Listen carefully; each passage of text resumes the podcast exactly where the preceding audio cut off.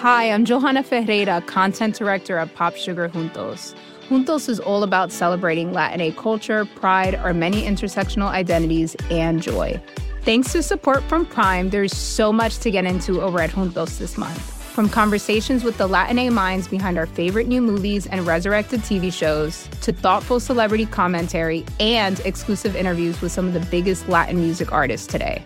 And it doesn't stop there. Get more of the music, movies, and shopping you love on Prime. Whatever you're into, it's on Prime.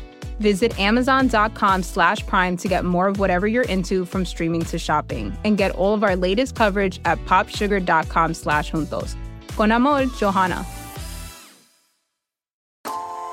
In 2022, Team Milk came together by sponsoring female marathon runners for the marathon in New York City. Today, they're more than 20,000 strong. In 2024, Team Milk is making an even bigger commitment to female runners and launching the only women's marathon in the U.S. designed for and by women. The inaugural Every Woman's Marathon will take place in Savannah, Georgia on November 16, 2024. You can learn more and register for the marathon at everywomansmarathon.com.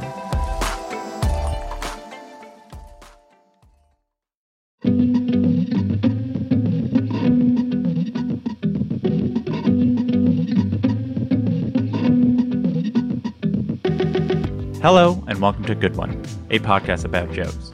I'm your host, Vulture Senior Editor, Jesse David Fox. Each episode, a guest comes on to play a clip of one of their jokes and then discusses how they wrote it and how it fits into what they're trying to do with their comedy.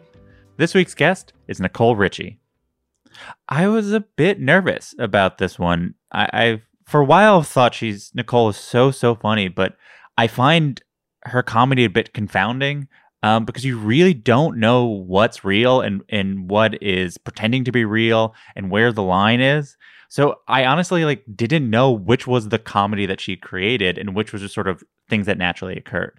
And and that was there from the beginning, from her start on The Simple Life from 2003 to 2007. She was Nicole Richie. We were being introduced to her, but she always seemed to be in on the joke. But again, you didn't know exactly where she was in it. And then that that became even clearer when she did Candidly Nicole, which started as a web series in 2013 before running for two seasons on VH1 from 2014 and 2015, where it, was a hybrid of a, a sitcom and a reality show where it was clear she was playing herself, but also she was doing things that did interact with her real life. And also, it was very unclear if the people she was talking to knew she was playing Nicole Richie or if she was just being Nicole Richie.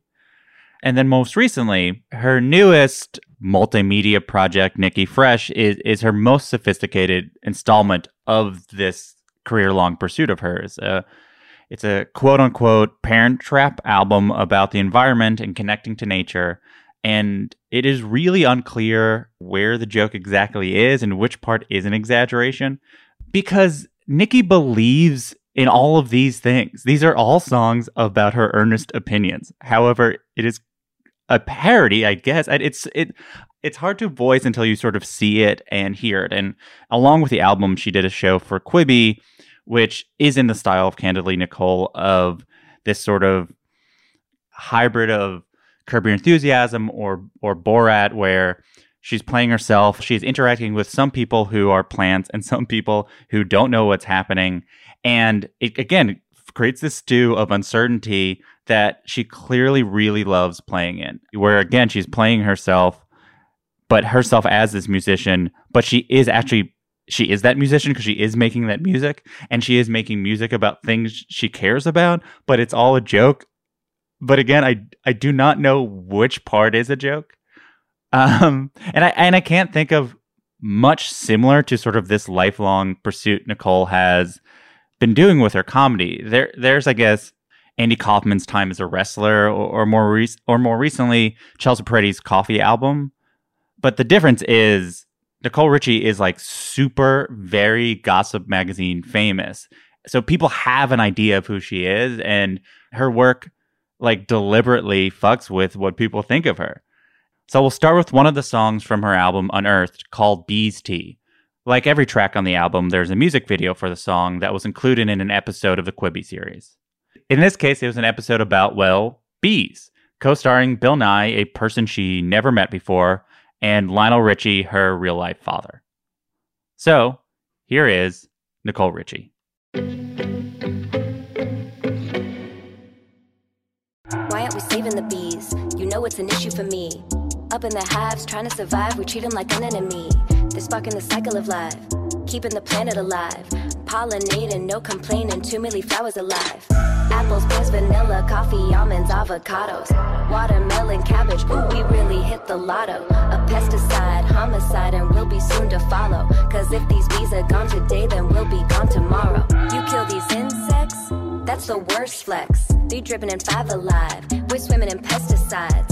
I put on my mask. I put on my vest. Where'd you get your nuts, dummy? You just failed the test. Call us a colony, but don't call us to bother me. Cause I'm with the worker bees, I'm just trying to save a queen. I hold my bees up like a goddess. They making mad honey, these bees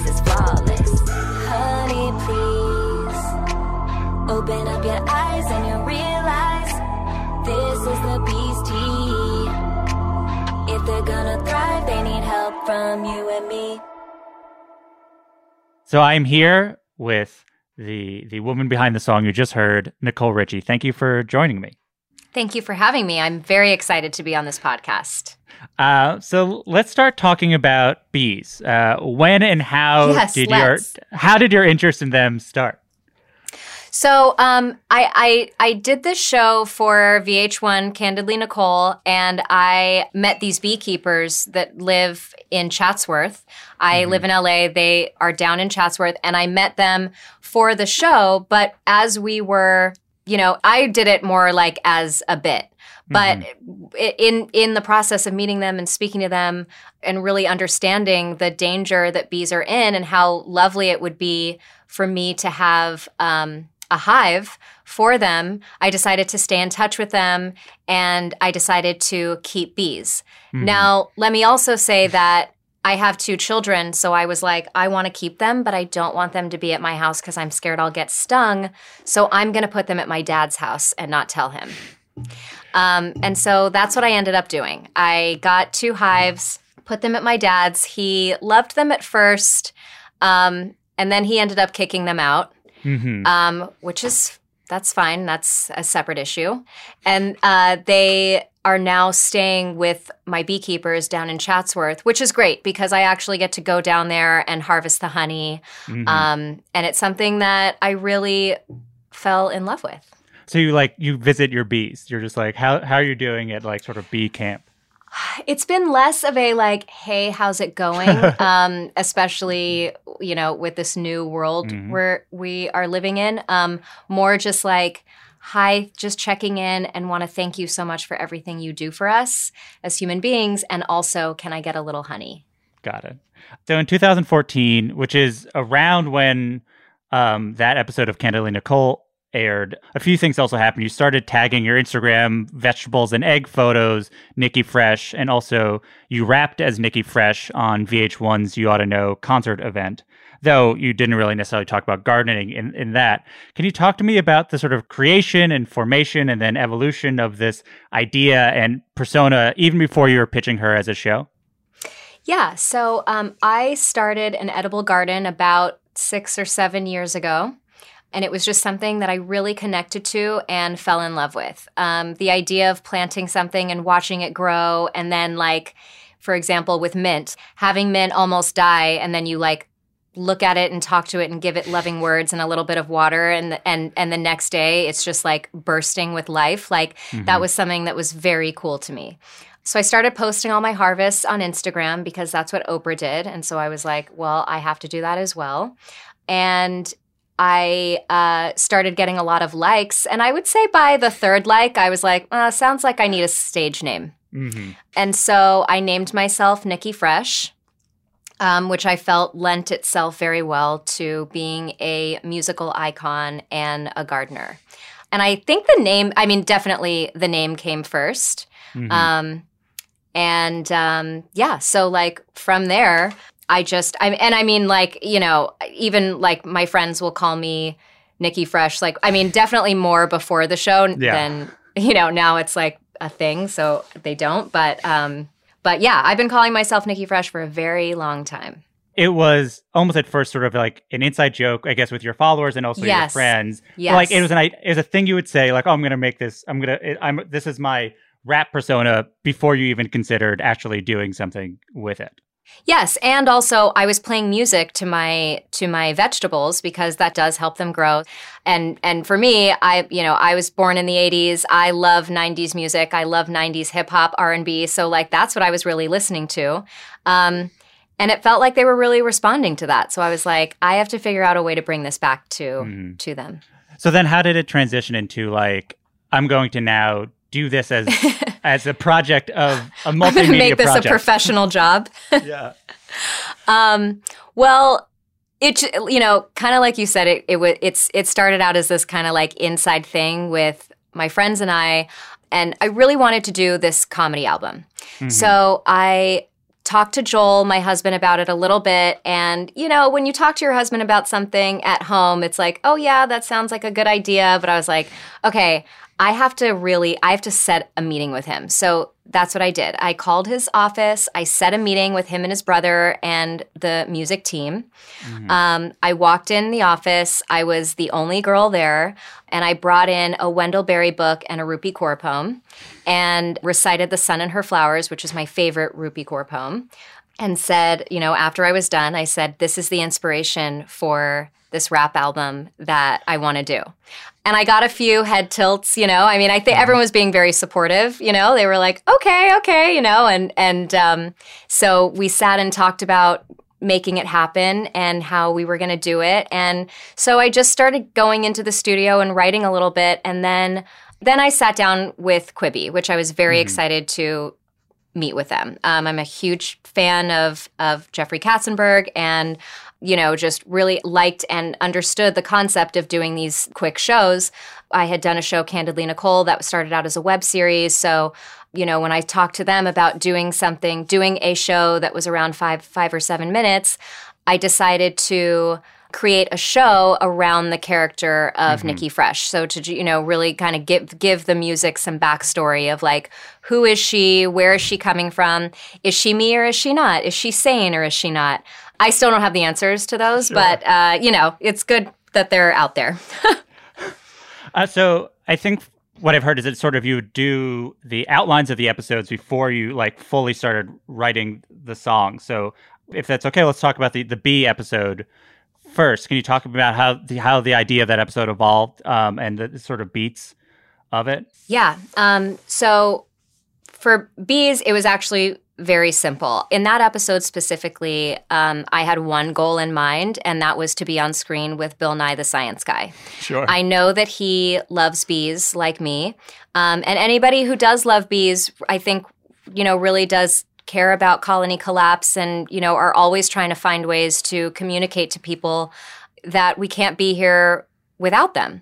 Um, so uh, you know, so we so we created we created this episode, and actually, there's a little argument between me and my dad right before the music video comes on, like right at the end of that episode, about the bees being kicked Yes. out. Um, and that actually did come from a real place because my dad was wondering why his honey stopped coming. And I said, Well, it stopped coming because you threw out my bees, so I'm no longer giving you honey. Yes. Um, but the point of that episode was to really try and find a good home for bees, you know, and just kind of communicate to people how much bees need a safe environment.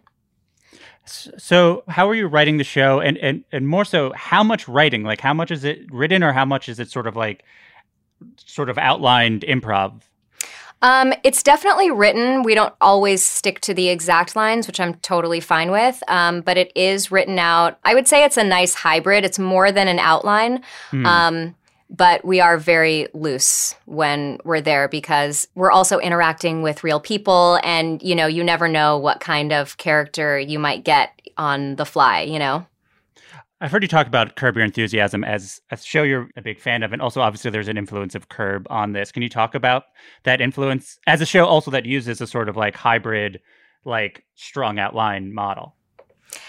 Um, well, yes, I am a huge fan of Curb. I think that Larry David is really the king of embracing and appreciating the perception of what people might think about him. You know, mm. I think that he's a good example of like, he's obviously not going to build a spite store and then burn it down, you know, but like, but I think in his dreams, he would want to, you know. I think if his soul could wake up and actually do something and not pay any consequences for it, yeah, I'm sure he would. And I would say that, yeah, I mean, I think that that's kind of how I approach Nikki Fresh also. Um, I don't necessarily garden in a Missoni gown, but I can imagine and appreciate that people think that I would. Um, mm-hmm. And I'm on board with that perception. So in terms of making the song, so you've you've talked about you sort of had a few collaborators, your husband Joel, uh, Sarah Hudson, who I believe is the songwriter, the producer yes. Andrew Goldstein. So how does how exactly does Bee's Tea come together? So it kind of starts like this. I, I, I go into the studio. Well, first of all, let me say this, and this this wasn't with because it wasn't the first song that we recorded. But when we got our team together, so we assembled our team, and I said, "Okay, guys, you know, day one, what time should I be at the studio?" Mm-hmm. And they said, they said, How's eight? And I was like, Oh, eight o'clock is great. I'll drop my kids off at school. I'll go to Earth Bar, get a smoothie, and I'll be there like eight, eight fifteen. Is that okay? And they were like, No, eight p.m. And I was like, Right, I'm a rapper now. So my life starts at night. Okay, so I was like, I'm going to have to switch my inner clock because that is my turn down time. But I do know that that's when people come alive. And so, okay, great. No, mm-hmm. no problem. I will be there at 8 p.m. Yeah. Um, so when we were writing this song, so we had our, our, our team together. We're in there. Sarah and I are really just kind of having this like bee therapy session. So I'm just talking to her about my bees, about how I my journey into into keeping bees, what honey brings me, what the bees give us, listing all the foods that they are responsible for. And as we're talking about and having this bee therapy session, the keyboard comes in. It's like it's like a soundtrack. It's mm-hmm. actually like I would like that system in my real therapy sessions. I would yeah. like to talk about my feelings and then have Andrew Goldstein come in with the keyboard and start playing a melody that he thought would coexist with my actual feelings. And that's sure. what that process was like. So so you just sort of you would talk about bees and then sort of he set music to sort of what your conversations are and then you you would have it's almost like a mood board of like bee associations that you could figure out how to sort of plug into the lyrics. Yeah i mean so we call it yeah so we call the song bees tea so the tea on the bees is that they are dying and without them we can't be here right? So mm-hmm. like that's the whole base. And like you know, then just started talking about everything that they give us and, you know, really wanted to create an anthem for them because they do do so much for us. And I just thought they deserved a damn song. Do you remember the sort of song has a, I guess it's like it's it has a Beyonce. There's like a Beyonce motif without sort Whoa, of being like. Thank you so much for calling me Beyonce. yes, that's what I said. Um, do you remember coming up like, oh, we'll sort of like allude to Beyonce because because of this sort of overlap of bee themes in in your work. Do you remember sort of seeing that parallel? Like, oh, there's a, there's lines we can sort of do that sort of play on imagery from her work. No, I actually kind of wanted to stay away from that because I didn't necessarily want anyone to think that I was trying to mock her mm-hmm. because Beyonce is obviously the queen of everything, the queen, the the real queen bee. Um, but I no, I, I I mean I actually feel like I was trying to do the opposite kind of. Well, I guess yeah. I'm thinking of like lyrics like they make mad honey, these bees is flawless. So um okay, so I do have so I do have honey. Um, mm-hmm. I, I don't I don't sell it, but I did name it. The name of my honey is Mad Honeys, which is a play on my last name. My last name is Madden, um, and so I just wanted to bring in, I, I, actually just wanted to bring in the term Mad Honeys to the song mm-hmm. because mm-hmm. that's the name of my actual honey. And I entered, I didn't do it this summer with the way that the world is, but um, for the past three years, I have entered a honey competition in Chatsworth. Got it. And then I think the, my other favorite lyric is call us a colony, but don't call us to bother me. Uh, yes. Because uh, I feel like that is a particularly well crafted rap phrase uh, do you remember that or coming up with that or sort of just all the inspiration behind that that line? I think Joel came up with "Call Us a Colony," um, and then I maybe came up with "But Don't Call Us to Bother Me," um, which I thought. I mean, I Joel's not. He doesn't necessarily. I mean, he doesn't hate bees, but it, they're definitely not his passion. I was very proud of him for even saying colony. I was like, "Yes, Joel. Okay, I think you're feel. I think you're feeling what I'm putting out there." Uh, in the first episode and also the, the first track on this album, you call it Parent Trap. Hop out the Porsche, straight to the store. But only organic, cause I'm about the planet and don't do the pork. The kids don't got school today.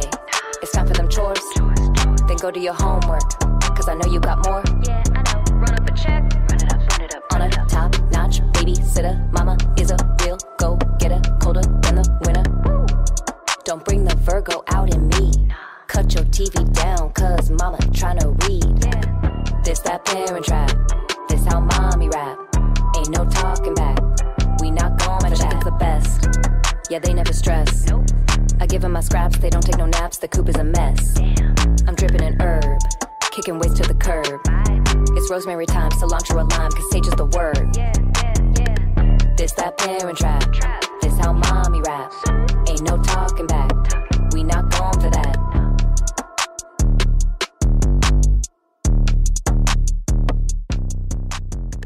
Why trap music as the, the avenue for your message? because this really came from when I when I was thinking about what kind of music I wanted to make.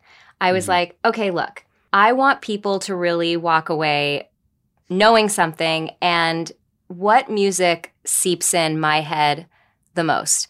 I know more lyrics to songs that I don't want to from, you know, the 90s, the early 2000s, and the reason why I think they have such a permanent stain on my brain is because I was out and I was moving and dancing and having fun.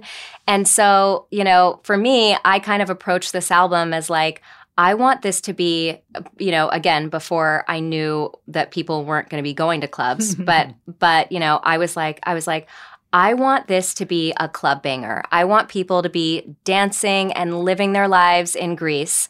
And Bees Tea comes on, and they wake up the next morning, maybe a little dehydrated, but also maybe caring about the bees more. hmm Uh, on the album, you have a, a series of voicemails from friends, and and in one of them, a friend I think named Kyle says, "A conscious trap album. What kind of gentrified shit is that?" Yes. Um, how did you reconcile that? This idea that maybe you'd be uh, hypothetically appropriating a music of a certain culture, or or or is that kind of the point that you wanted to it be wrong? Like, what? How do you sort of reconcile that? The sort of clearly you you you're aware that you are in some ways gentrifying this genre. Um, well, I mean, it all depends on how you look at it because, you know, I mean, I'm not tapping into the trap genre. Yeah. Um, you know, and I think that I, um, or ho- hopefully I've really communicated that. But I, I, I also understand what people's first thought would possibly be, you know, when you just I'm I'm thinking of, you know, someone on Twitter that's reading the five main words, you know? So like new show, trap music, it's me, like what what like what what what what does that mean? Hmm. And I wanted to have all thoughts and opinions on the album so that we could laugh together. Yeah. There, there's something called piss take rap. I, I'm not sure if you're familiar with the term. I'm not sure how popular this phrase is, but it's it's essentially uh, means rap music that is that is the joke is how bad it is and how not seriously the rapper is taking it. And this, though though comedic, is not that. Why was it important for you to be legit, to to sound good and and not bad, as this is a comedy rap album? Where's the comedy for you? these subjects aren't necessarily I mean, they're not necessarily funny. Like for example, UGLY is about the fact that we throw one third of our food away, right? U-G-L-Y. This one's for the veggies, they just trying to survive. U-G-L-Y. On the daily hustle, cause they gotta stay fly. U-G-L-Y. Organic is the truth and perfection's a lie. We only recognize if we open our eyes. We take damn good food and we kiss it goodbye. Freaky ass potato, busted up tomato. Pulling up a carrot looking like a tornado. Judged at the gate, cause the size and shape. If we don't fit the beauty standard, it'll all go to waste. It's not the way you look because we know that you're tasty. Y'all just need to chill, it's not a matter of safety. It's not what's on the outside, but the inside that counts. Take a bite, it's alright, not every peach has to bounce.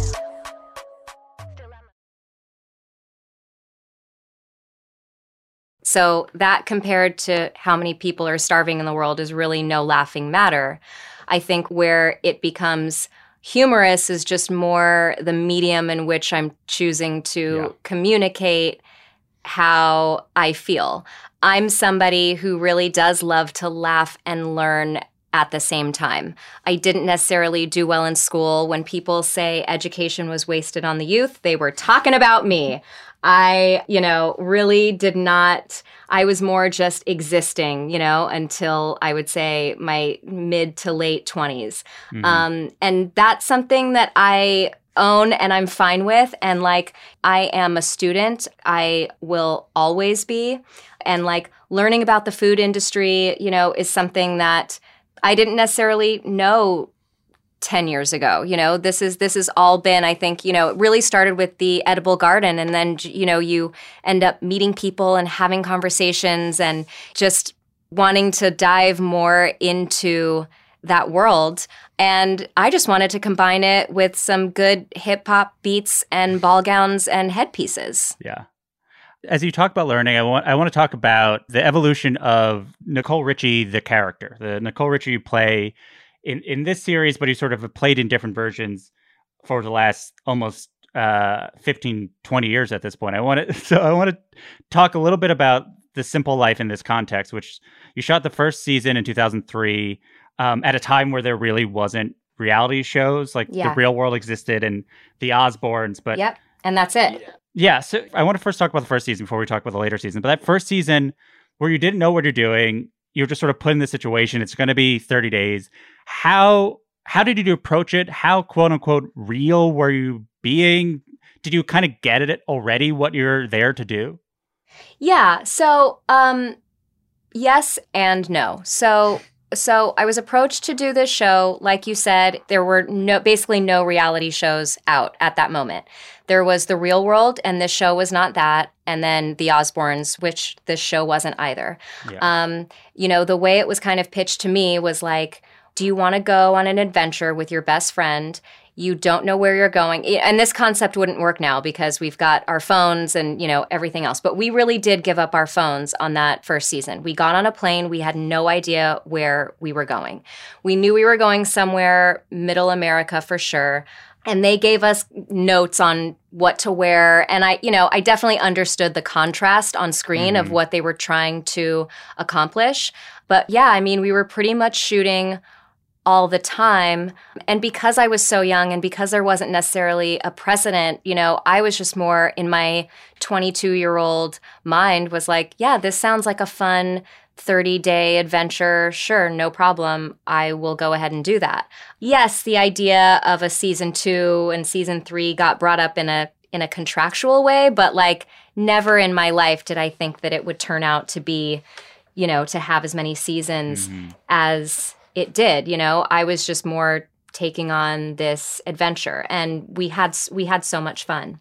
so after especially after season one where you sort of see how the show comes together you see what the feedback is you, you y'all became producers as the show went on and Yeah. you had more say in the sort of situations you were put in you're like got it we're making this sort of comedy did you make conscious decisions then of like who the nicole richie you were going to be on screen was I definitely wasn't as aware. And I, I think it's kind of like this for all shows. You know, I, I, I don't think I was prepared or aware of the perception or, you know, the massive audience that was going to be watching this show.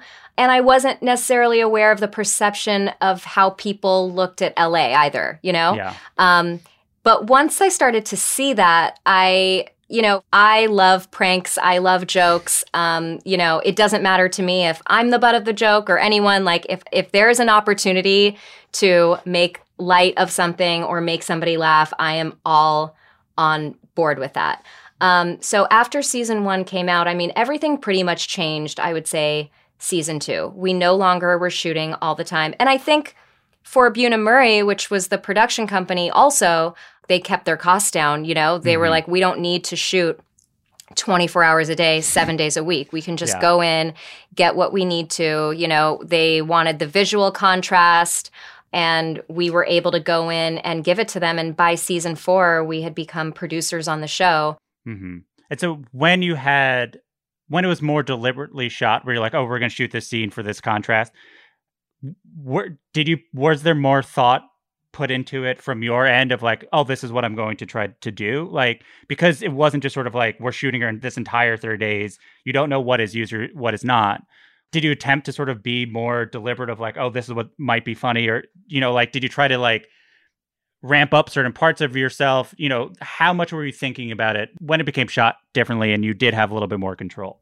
Well, I didn't necessarily look at this like, oh, I'm this is going to be this is going to be the rest of my life at all. I mean, Yeah. I didn't even know if I was going to be on TV. You know, I, I didn't know if I wanted to act. So this opportunity for this show came up, and I r- truly did think it was going to take up 30 days of my life.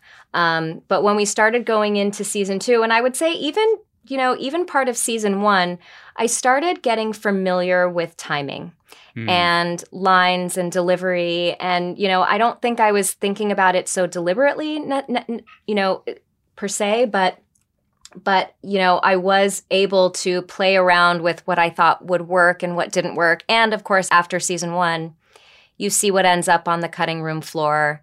Um, and what the show wanted and so you know i kind of approached it look for me this show was not um, it wasn't cameras coming into my home. It actually the whole point of the show was me exiting my life and going into other people's life. So I did feel this safety and also this separation of myself, you know? Hmm. Um like when you go on a retreat or you go to rehab and you're like, I could be someone else for 30 days, you know? And Yeah. so like that's kind of how um I really, you know, approach that. And then, yeah, I would say after season one, I was like, okay, you know, I think I understand what people are wanting from this show. And so let's go ahead and give that to them.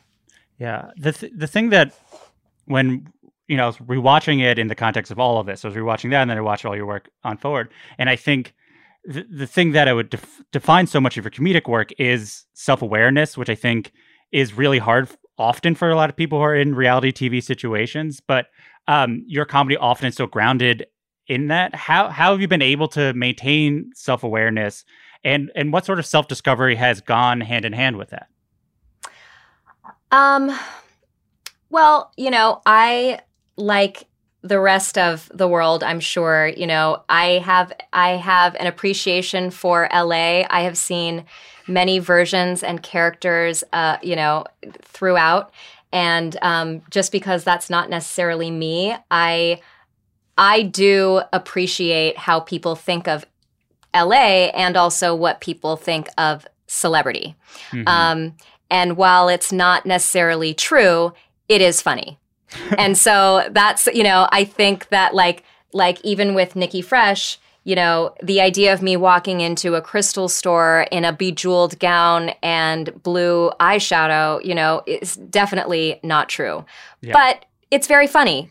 Um, you know, and so like I think just kind of knowing what people think of that and saying I get that and I also get that too. You know, I I think that that's funny and ridiculous too. and we'll be right back with more Nicole Richie.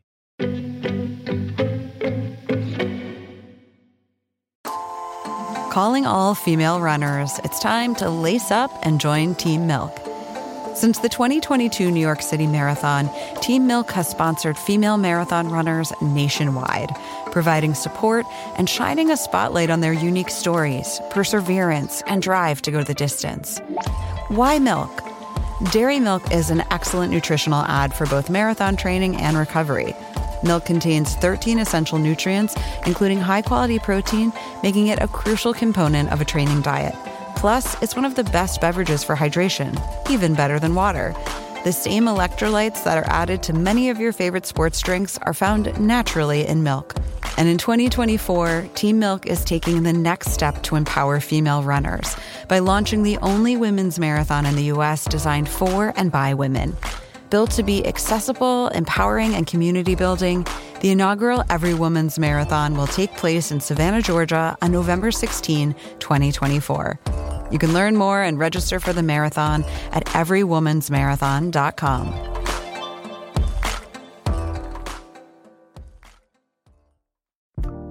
Last week, Kanye West accused one of the biggest Twitch streamers of being an industry plant. It's an idea that comes up so often on platforms like TikTok and elsewhere. You see people who have blown up seemingly overnight, and the question is, who's behind them, right? That's what everyone wants to know. Tipping the scales and pulling the lever to make them seemingly the next it thing on the internet. This week on Power User, is it even possible to create an industry plant on the internet? And if so, how?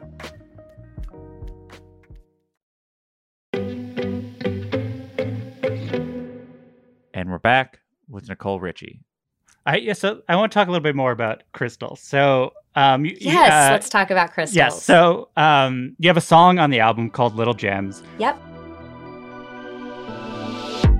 If I could look into the future in my crystal ball, a city of obsidian, and the stones stand tall. We be sipping on rubies, playing Himalayan bowls. No pain in our bodies, no pain in a soul. When something about you is feeling off, and it's not a cold, and it's not a cough. The source is crystal clear to me. You got a case of negative energy. It's all love, it's all frequency. A little chakra balance is a remedy. The source is crystal clear to me. You got a case of negative energy. Amethyst, quartz, citrine, garnet, tourmaline,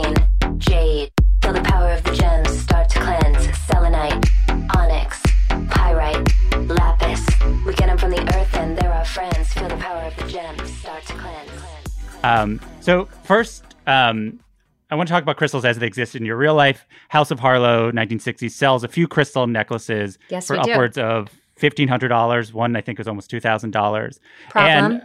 And I, I'm just, I'm just, you know, um, can you tell me a bit about how you choose the crystals and how you prepare them and and what you believe they do? And I, I want to be clear. I'm asking this earnestly. I do feel like these. Yeah, yeah, yeah. No, I right. totally get that.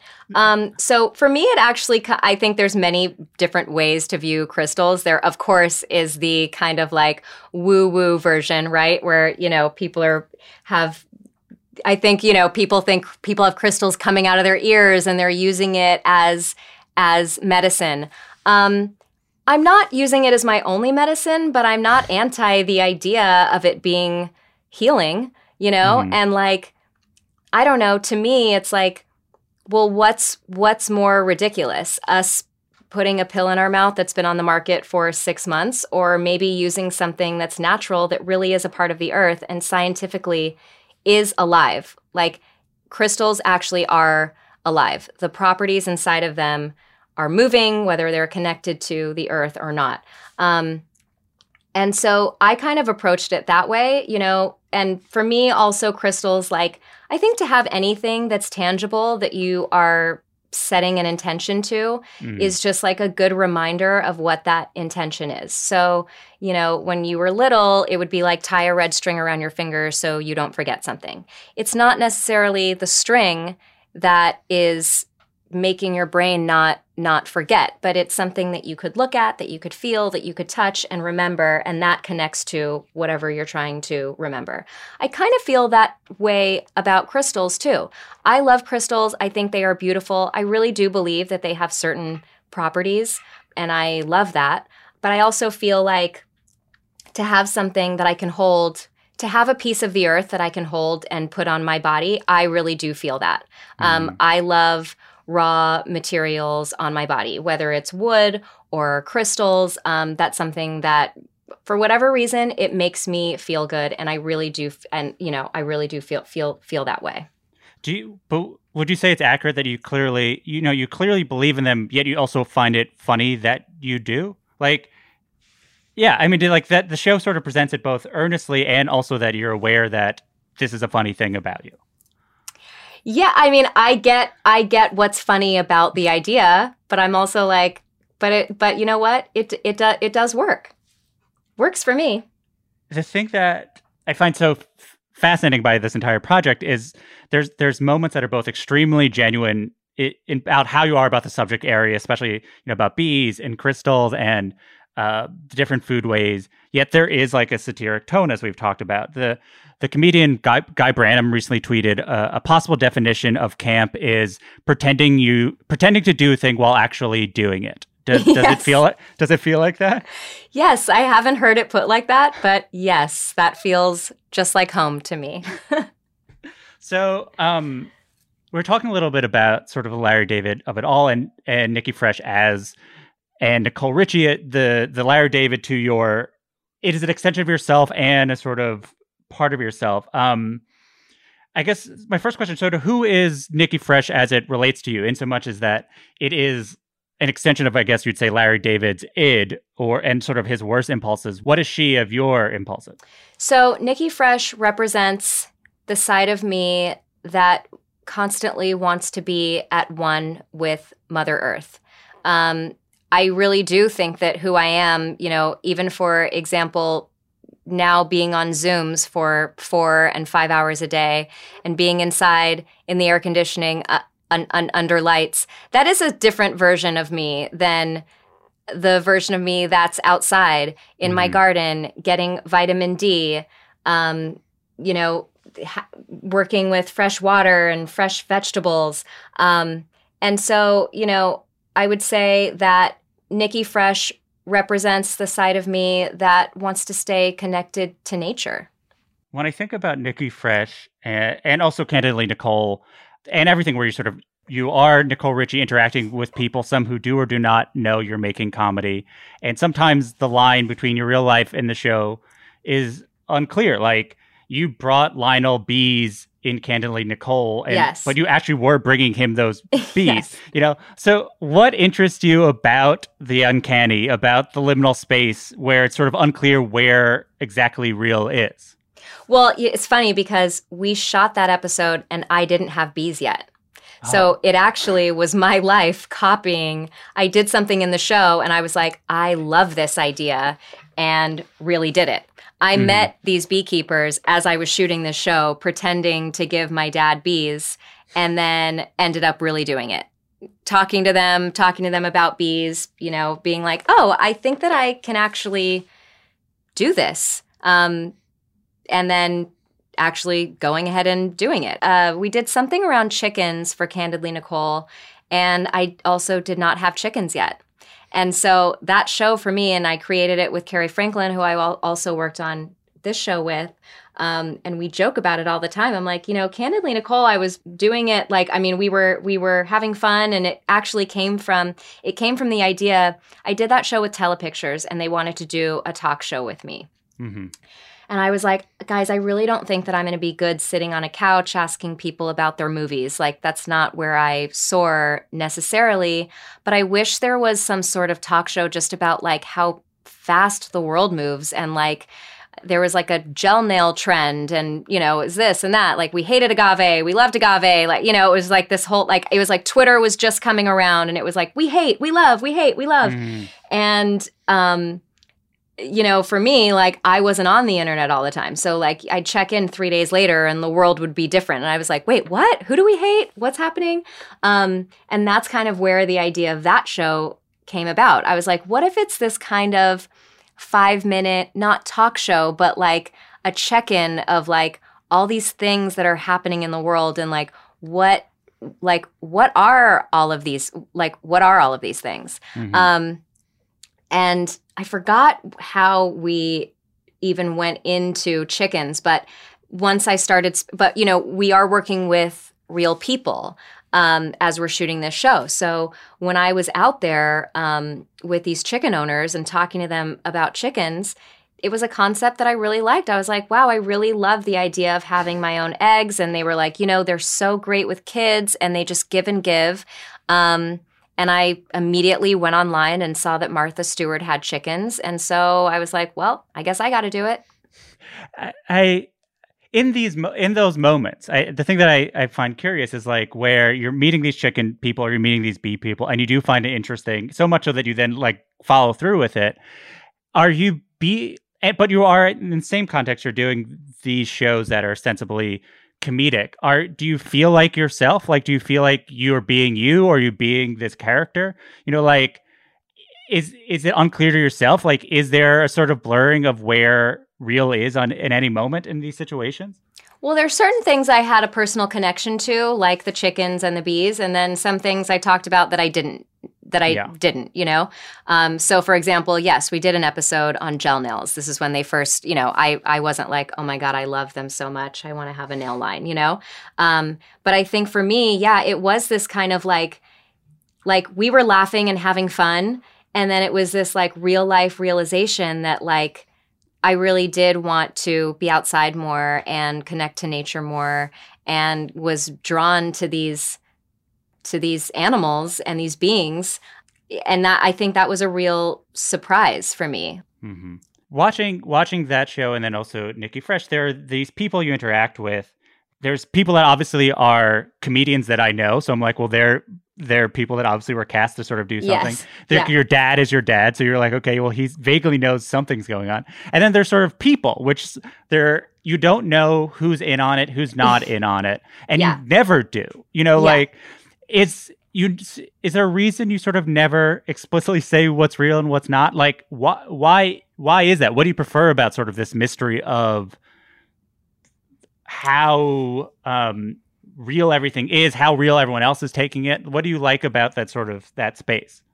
You know, I've gone back and forth I think with with every show of like how do I make the show I want to make um but I don't want it to be uh mistaken for a reality show and I don't want it to be this and I don't want it to be that and you know what? I kind of had to like throw that away because I found that it was limiting me. Yeah. And I was like, I was like, I don't want to approach anything that I'm creating with what I don't want it to be. Mhm. Um, so I'm going to let that go and I'm going to figure out what I do want it to be. So with Candidly Nicole, we had worked with, we did this little thing at the end called Man on the Street. And being with real people is just something that I, when, I, when I'm shooting that show, I just enjoy the experience. Mhm. and people enjoy it you know? I mean you have to sign something before you're even stepping on camera. So i'm you know i'm not uh you know i'm not like attacking people. Um but i don't know. For me i think it's the i think it's not knowing not knowing who they're going to be and what's going to come out and then you know having to kind of improvise off of them was just something that I really enjoyed and something that we wanted to bring onto this show. Now, the first episode of Nikki Fresh, Joel and Benj are on the show. Um, I think I told you the process of how this whole comedy album even came to Mhm. light. And when I walked out of that meeting in real life, immediately I could appreciate the juxtaposition of me and my. I think I was wearing like this white, long, flowy dress.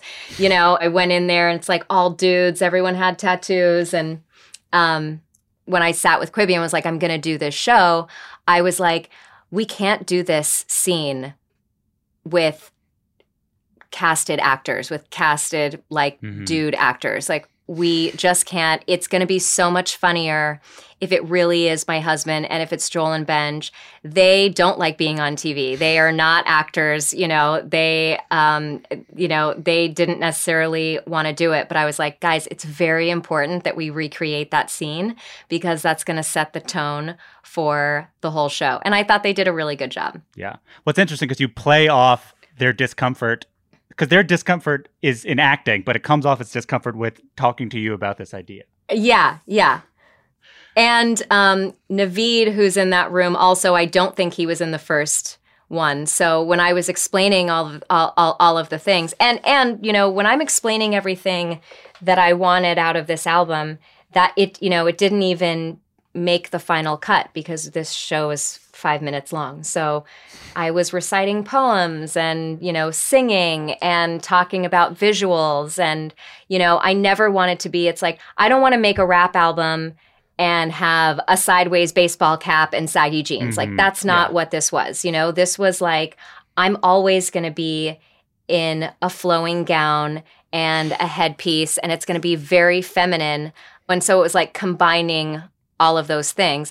I've heard you talk at length of about knowing who your your House of Harlow 1960 customer is, and really sort of being and tapping into that woman and what they want and what they wear and what they like. Do you do you feel like you know who the audience of your comedy is? Do you feel like there is an overlap of those two people, or do you you know how do you how do you translate that sort of knowledge base to your comedy?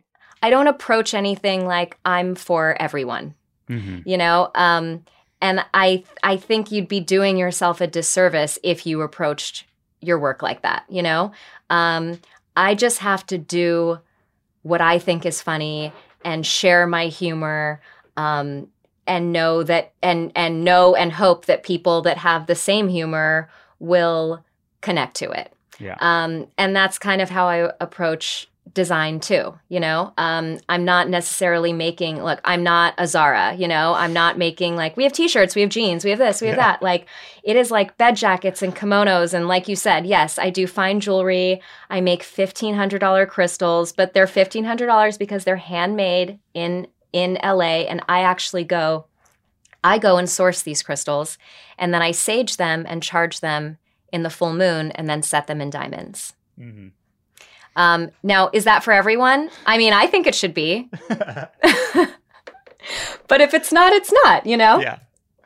I, I've heard you talk about sometimes honoring all sides of yourself and how your your comedic work is a different side of yourself than necessarily your your fashion work or even your home life. Um, I don't know if this. I, I'm I'm curious about this question because I don't know if it'll, you'll have. I, I don't, I'm just prefacing it where sometimes I have these questions like I don't know if this makes sense. Um, in one interview I read, you talk about accepting that you lead with your heart, uh, that and not your head. And I think people think of comedy as a, a heady art form, as a Mhm. sort of like analytical, thought driven art form. Yeah. What does it mean to pursue comedy with your heart?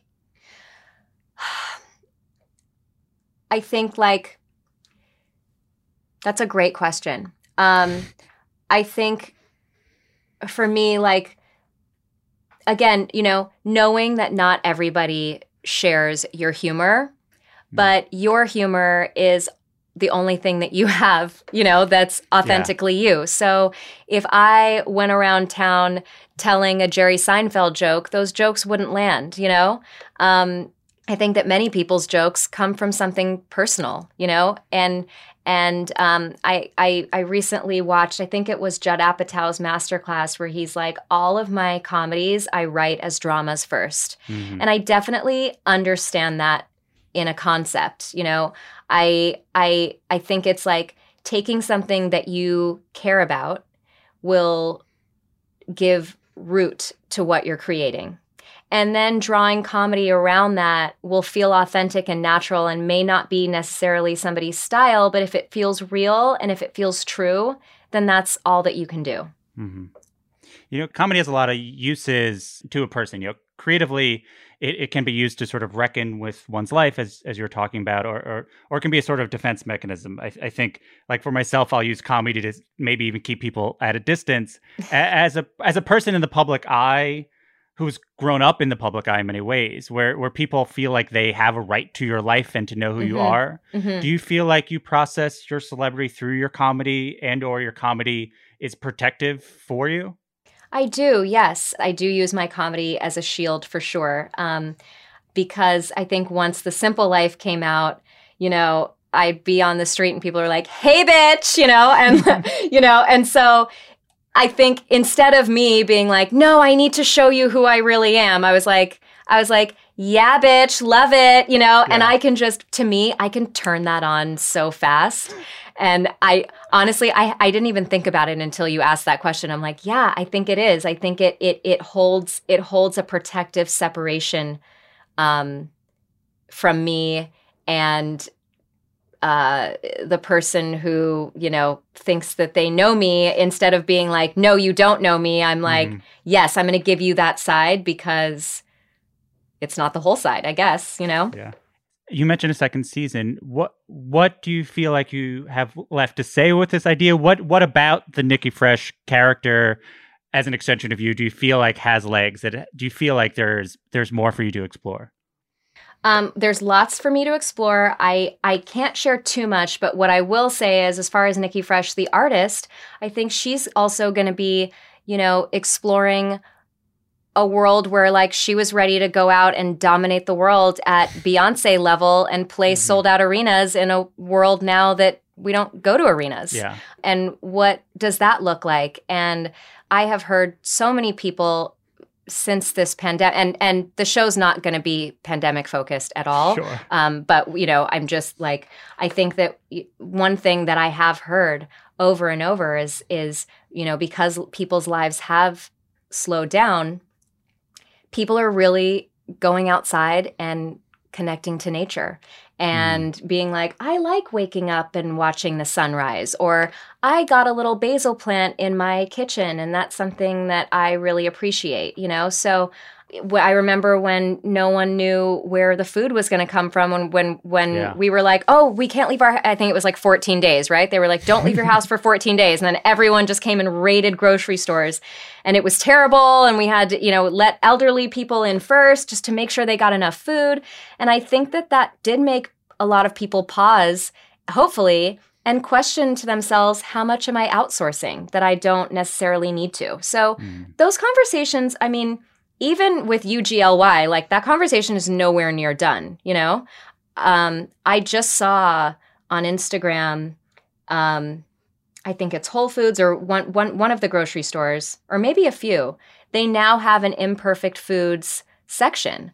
Oh, Um, that's fascinating. which is which is yeah which is which i think it- you know which i think is so great because we can't blame grocery stores they're uh, supply and demand you know the Mm. issue is that we as humans we have to change our standard of beauty in the food industry and we have to get used to seeing a carrot that's not call it uh, I, I don't know what it you know it, it needs to be seven inches long or it gets Mhm. thrown away like we it, it's it's really up to us to say to them we will buy this you know Mhm. Um, and that's going to take some time but we absolutely have to do it So, thinking about your career for this interview, I was sort of struck by you know, you start off in TV playing a version of yourself, learning how to farm, broadly defined, and, and now you're playing a different version of yourself, also learning how to farm in, in, a way. oh yeah yeah does, does it feel full circle for you? What is i feel like what is- it's different it's different farm vibes yeah. um i'm not like a cow or a you know like i don't necessarily like i still don't know how to milk a cow per se um you know and I, it's not really in me to want to learn how. So i would say that those two are different for sure. Um i love my i mean i live in la so you know i by no means live on a farm but i did watch uh, the biggest little farm and i found it fascinating hmm Well, I mean, I guess there's season two, season three. You can learn how to milk a cow. Yeah, yeah, yeah. May- maybe And- I will. I'm, I'm, I, I'm literally, I'm literally like, I'll never learn how to do it. Who knows? I mean, it might be in season two. Yeah, I mean, then it'll be fully full circle. And then Yeah, we- yeah, but now we're almost there. We're sort of half. We're the circle's almost closed. yeah. Um, Exactly.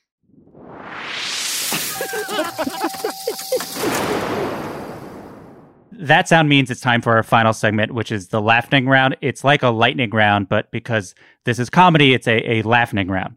Uh, so- thank you for indulging. You're Um, welcome. Do you have a favorite joke, like a joke joke? Ooh, like, like a one-liner joke. Yeah. Um, I don't know, but I'll tell you, I love a pun. There is not a pun that I do not laugh at, and I I have a weakness for a dick joke. Like I think that they're funny, no matter what you say. If you end it with my dick, it's it it is funny to me. I'm immature, and that is just my humor. Got it. Um, as a as a as a maker of candles, I was wondering what the room you're currently in smells like. The room I'm currently in smells like a um, diptyque jasmine candle. Hmm. Uh, who's your favorite chicken this week, and why? My favorite chicken this week is Popsicles, which is my white Silkie. And the reason she's my favorite is because she's at the she is at the um she is at the bottom. She people uh people the other chickens are really mean to her. Um, the term pecking order really is that that that is that is a real thing. Um, Queen Latifah is at the top, Mhm. and Popsicles is at the bottom, and they are not nice to her. And so I always feel the need to show her a little more love. Um, and she's the as- cutest. As this is early fall, so eh, late summer going to early fall, what have you recently harvested? I just harvested my honey for the year. Um, and then I'm on the kind of the last round. I still have some eggplants coming in. Hmm. It's still pretty hot here in LA, so the tomatoes are still booming. They actually should have stopped long ago. Um, the corn is coming in. I have not harvested it. It's going to be in October. But me growing my own corn, like I've never felt more legit. That is, I didn't know people that grew corn just like in homes. I, in my head, that is a field. Yeah, no, I mean, I have like, you know, I mean, it's very small, but even just like having the few, I think I have like five stalks, and I'm like, all right, I have a corn maze. You just walk around it. The maze Yeah. is you have to walk around in a circle. Yeah.